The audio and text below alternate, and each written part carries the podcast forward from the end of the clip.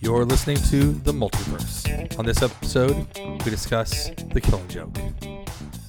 what stunk about this was that you know they got R-rated, got the original crew together, got my sister who's read the source material, buddies that Right. have read my source material. We're all excited. We're going. It almost was at North. It was at the mall right up here. It almost looked like a Marvel movie opening night. Everyone's in their Batman stuff, hooping it up there. We're ready to go. Midnight showing.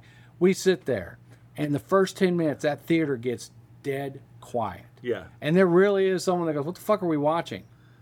And and we all stood. that. We all sat there waiting for it to get better. Right. And you had to get 20 minutes into it almost before the source material Yeah, showed actually up. shows up. And, yeah. And, and, and I remember even my sister at one point was like, "Did they just call it the Killing Joke?" And it's it's is it a different movie? Did they just steal? And and then they get into it, and we're all like, "That was all unnecessary." it, it was. and, And, and, and came out so disappointed.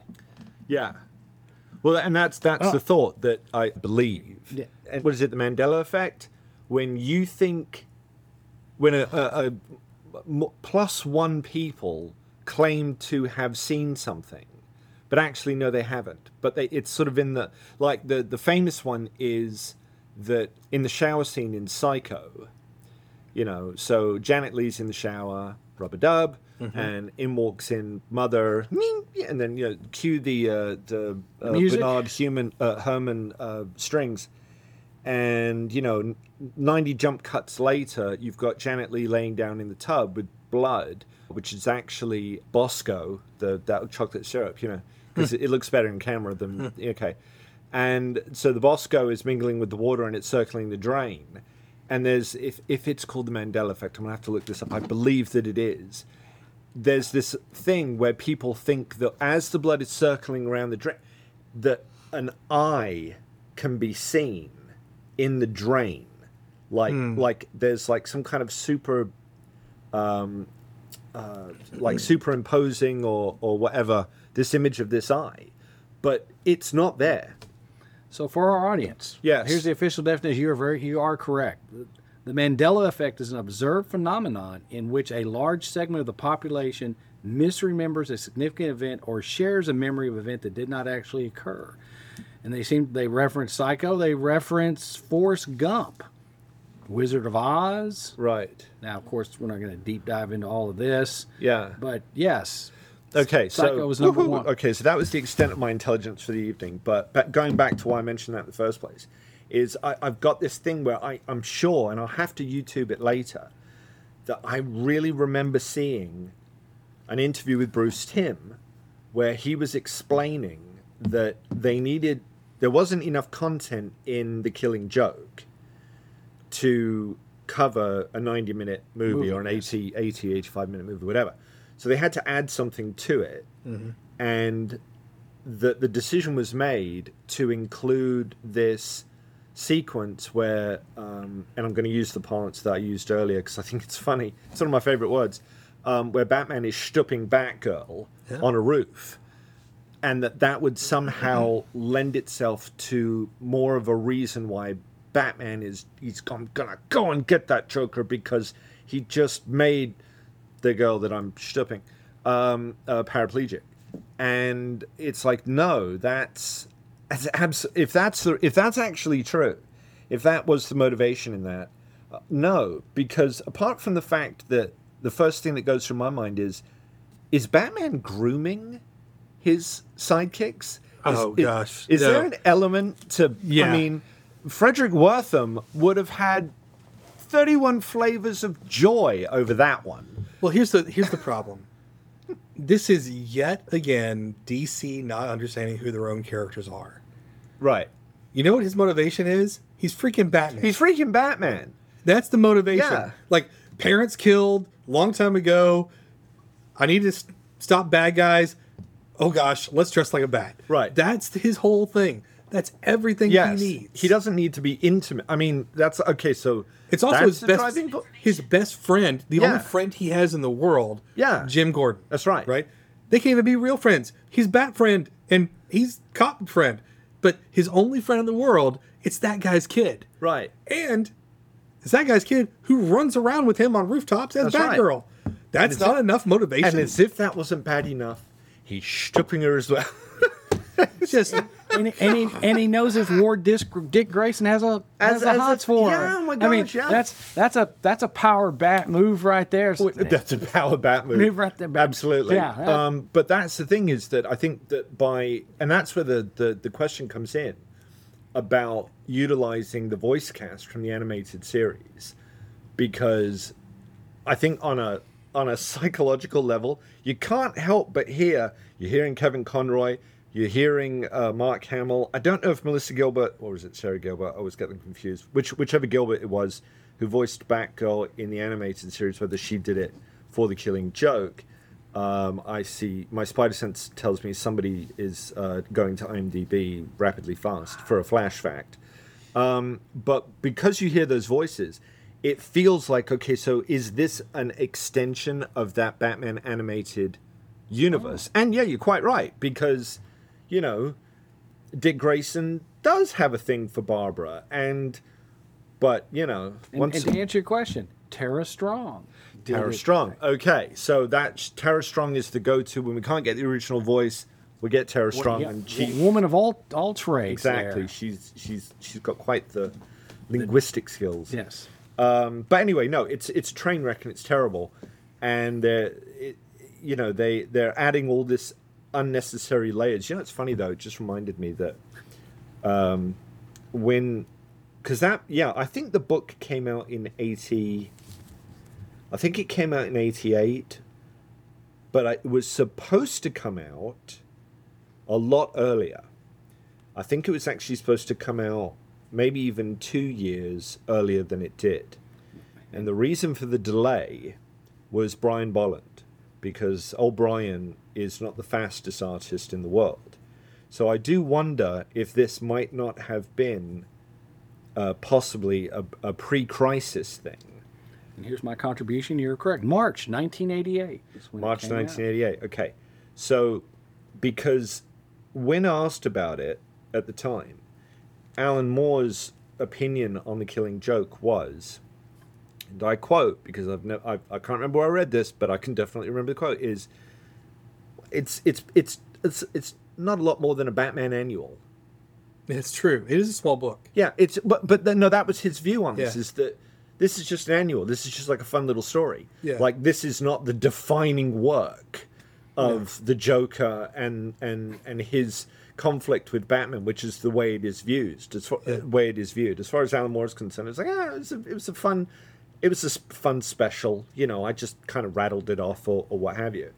Um, but of course, the other thing is, and I don't, I didn't watch the movie till the end, so I don't. You'll you'll have to tell me if if if this is how they played it out. Um, but at the end of that story, and I read this so many times, and it never dawned on me. They're up on the roof. The Joker tells his joke about switching the, the flashlight off, and, you know, what do you think? I'm crazy? And they both start laughing, and the rain is still pouring, and then the laughter just stops. And in reading that, I always just read it that, and Yes. sick as it is, Batman and the Joker, because I'm thinking this is in real world continuity. I guess Batman, he's had a long day.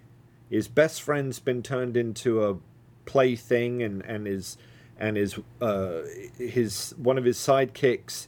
Uh, she she's not going to be able to walk again. This is an absolute horror show, and it just got the better of him that he's laughing as an emotional release. There you go.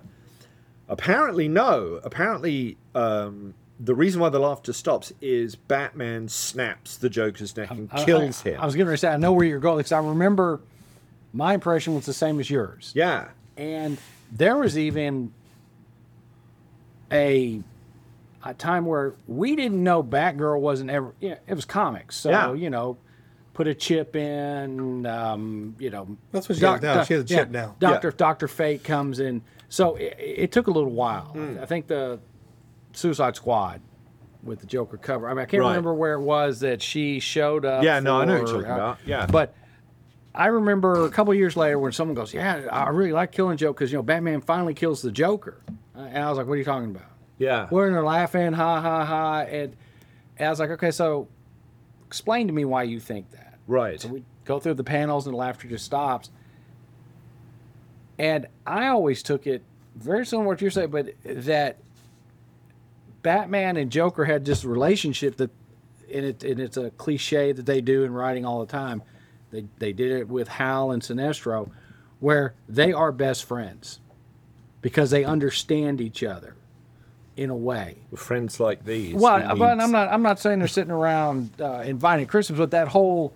I- I'm Geoff Johns. I've said it over and over. And when Sinestro looks at Hal, and he goes, "What? What were you going to ask me?" And Hal goes, "Were we ever friends?" And Sinestro says, "That's the sad part. How we're always friends. We've always been friends." And Right. and you know that that cliche that Batman needs Joker, Joker needs Batman.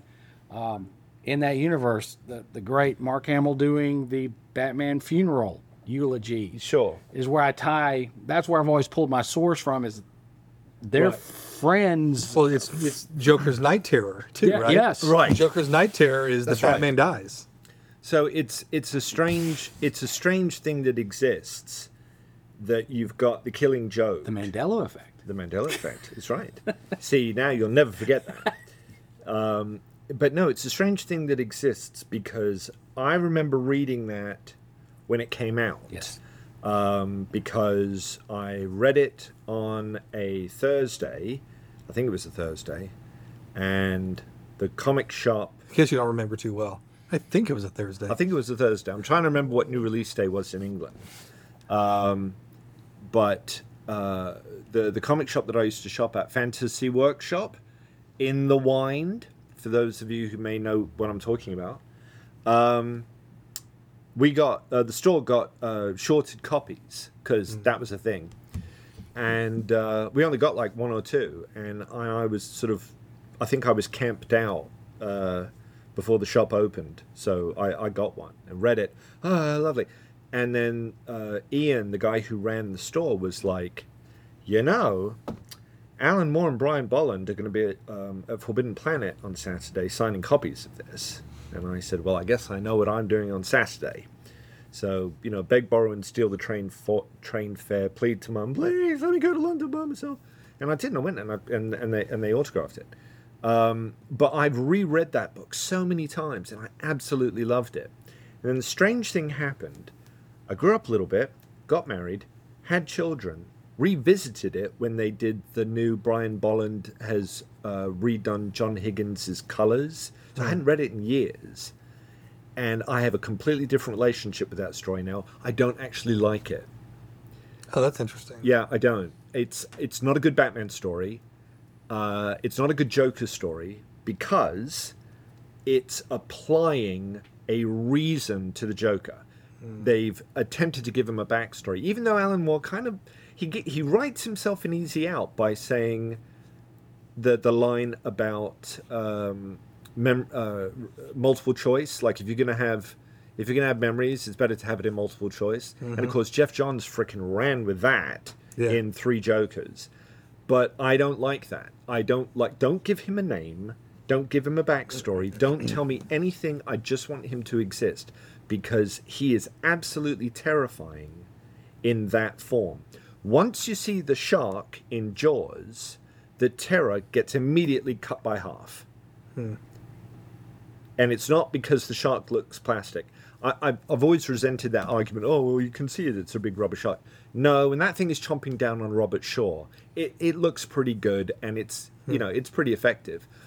But right up until the point where the shark goes hmm. under the boat, it's a 20 footer, 25, three tons of him. I can quote that entire movie start to finish, by the way. uh, available for children's parties. Um, but it's, you know, the, the fact that the, the, the history of that movie, um, that the shark kept breaking down. So Spielberg, young Spielberg, had to get inventive with how he was going to compose the shots. We can't show the shark because it won't work. So let's do point of view shots. Let's let's do him flying through the water. Let's do undershots where you see the legs uh, uh, splishing in the water. Let we're going to have to do all the shots that we can possibly get because we can't get the bloody shark to work. That's what makes that movie so terrifying, and it still holds up. It's exactly the same thing with the Joker. Once you start explaining him, oh, he had a backstory. Oh, he's got this. Oh, he's got that. Oh, maybe he's this. Maybe he's that. What have you? It's reducing the mystery.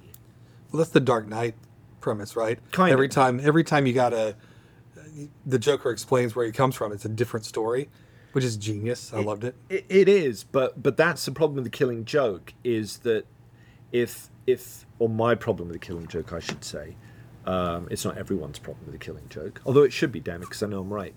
Um, is that what Moore does is I don't think he makes it clear enough that those flashbacks to the failed stand-up comedian with the pregnant wife mm-hmm. and the the sad sack who then gets lured in by the two heavies to put on the red mask, the red hood, sorry, and then blah blah blah blah blah. He doesn't make it clear enough that that is hallucinatory.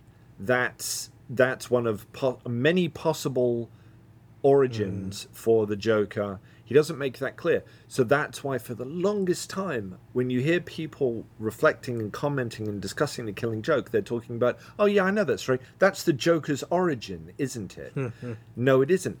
But actually, thanks to Geoff hmm. Johns, now it is. Because in Three Jokers, we find out that, yeah, the woman, the pregnant wife here, she didn't die. That was a ruse set up by the cops. That kid was born. They're living in Alaska. Batman knows where they are, and it's everything that he must do. And I think in that final page where Batman, Bruce Wayne, is looking through the window at mom and this kid who's got kind of a long face and a curly mess of hair, kind of like somebody that we know, only not pale and green. Uh, that that's his kid, and if the Joker ever found out, ooh, Nelly.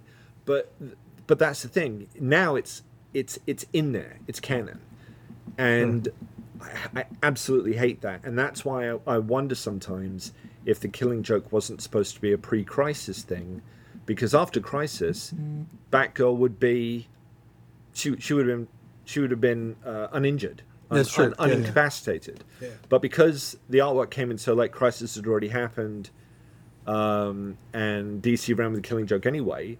I guess somebody in editorial said, "Well, I guess Babs is a paraplegic now. We'll run with that and see where it goes." And they actually got Oracle's pretty great. they actually great got character. like pretty good mileage. I think Yeah. that was a very happy accident, but I don't think that was intended at all. Well, I read this one time. Seventh grade, Jason read Killing Joke. And I remember loving it and mm. being incredibly disturbed. Oh, yeah. Like, so disturbed by this thing that I never read it again. I, um, not that I, not that I was scared of it, but it was all, I don't, I don't know.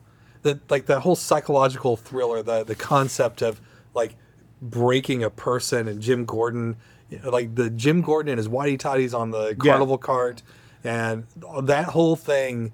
Oh, that, the Joker singing the song and Yeah. flashing up the. That's that was like. So this was a day when I didn't I didn't have the internet. It's the '80s. The only like I had ET, I had the Goonies. Right. Like the Goonies was pretty edgy for me.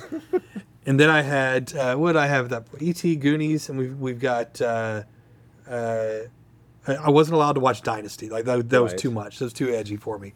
So Dallas, no J.R. Ewing. I, I might be influenced. it's it's it's funny because it's I, I mean it don't get me wrong I, I see the brilliance in in, in what Moore and and Bolland I mean Brian Bolland you could make your laundry list look fantastic Yeah.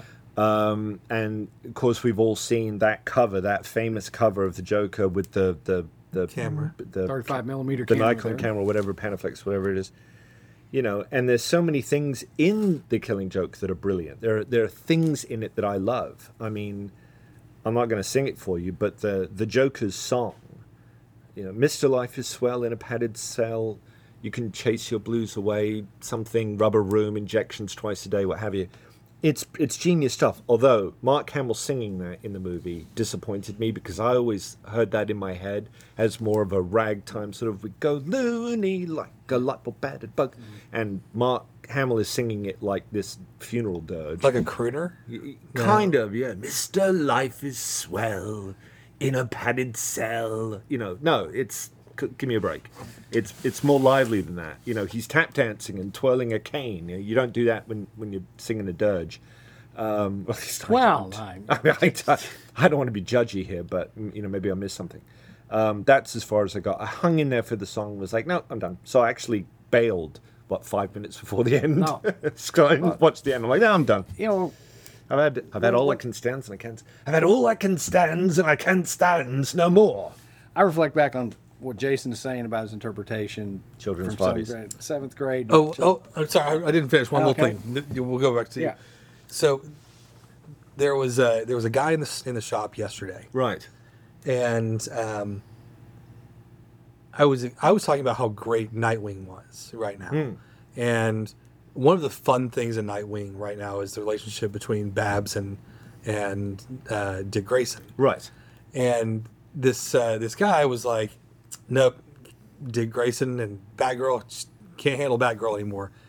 And I was like, "Why?" He goes, "Because she was sleeping with Batman." I was like, "Whoa, when did this happen?" Oh man. Okay. He said, "In the Killing Joke." right. Okay. And I said, I don't remember that at all. Now, remember, I read the story one time, Mm-hmm. seventh grade. We actually sold my copy here at the shop Right. years later. But um, but I read the story one time, and I said, "Are you sure?" I don't remember that at all. I don't. I don't.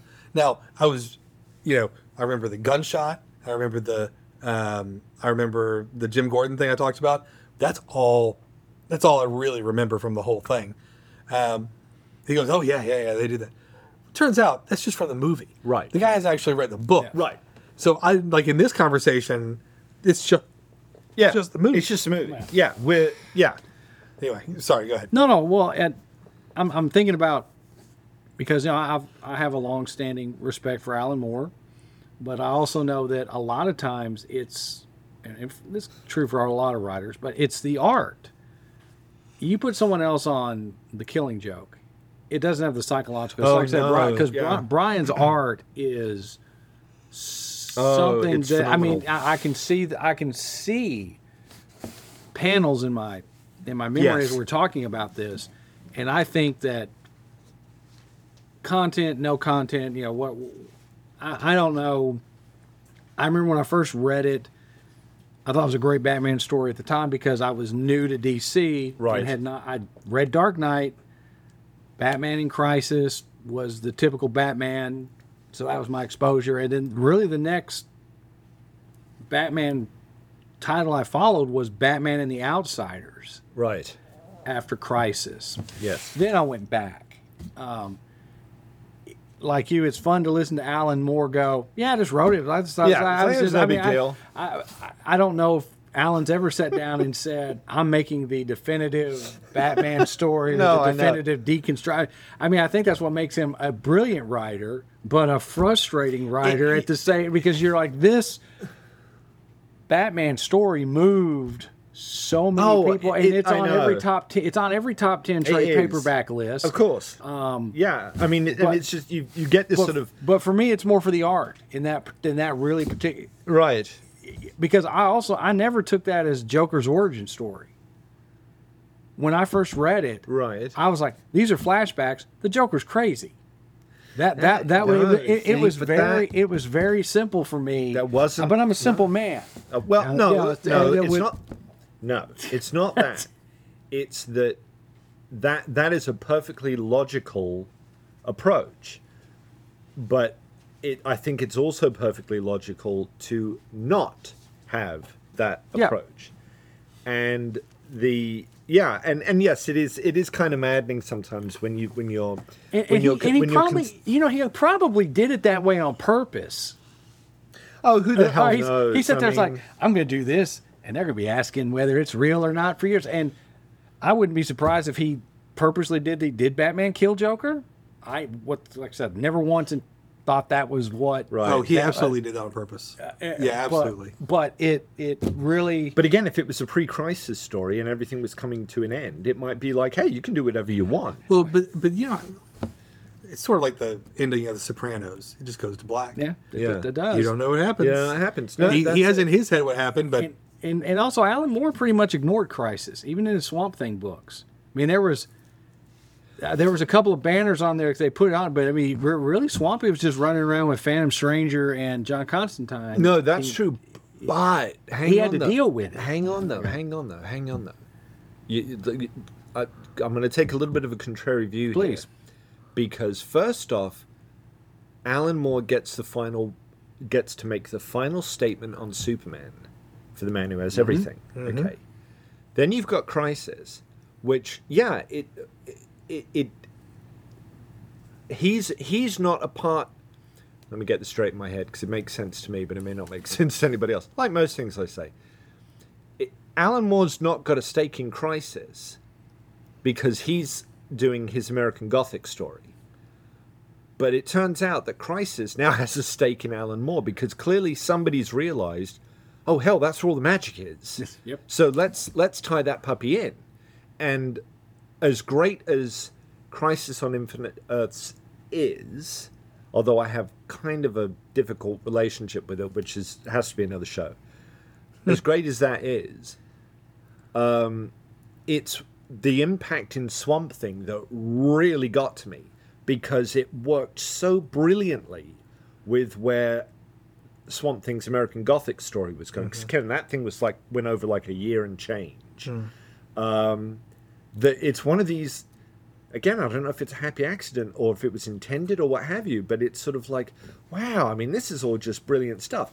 But I, I, I agree with you, Scott, I, and I sort of wonder if, you know, part of the luck of Alan Moore is that once upon a time, you know, he he was sitting in his living room in in uh, Northamptonshire, uh, or Northampton, sorry.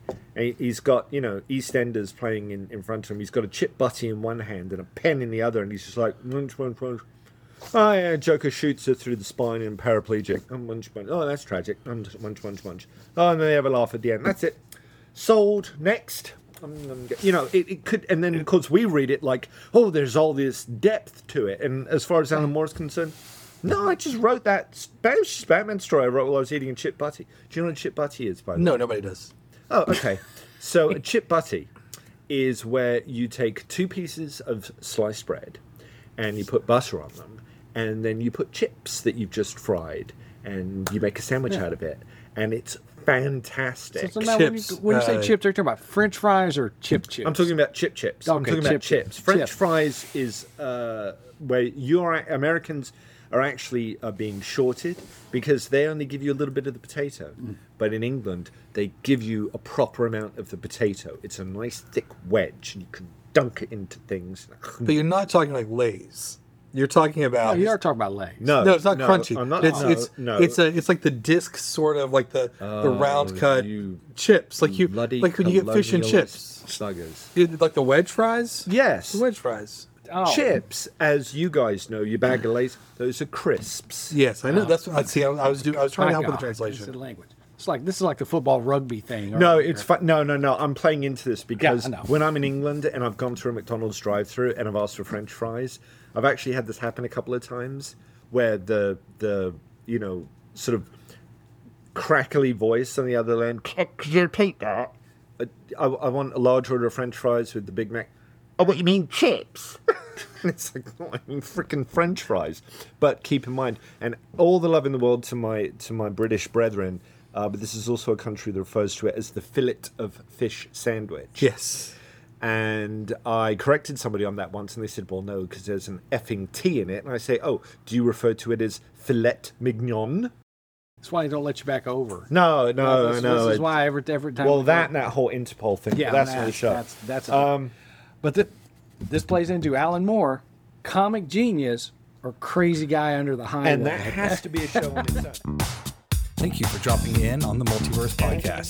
Please subscribe and give us a rating on your favorite podcast site. It makes a big difference to a new cast like ours. If you'd like to find us in person, our brick and mortar store is the Multiverse in Hurst, Texas. If you'd like to find us online, we are at www.multiverse.shop. See you next time.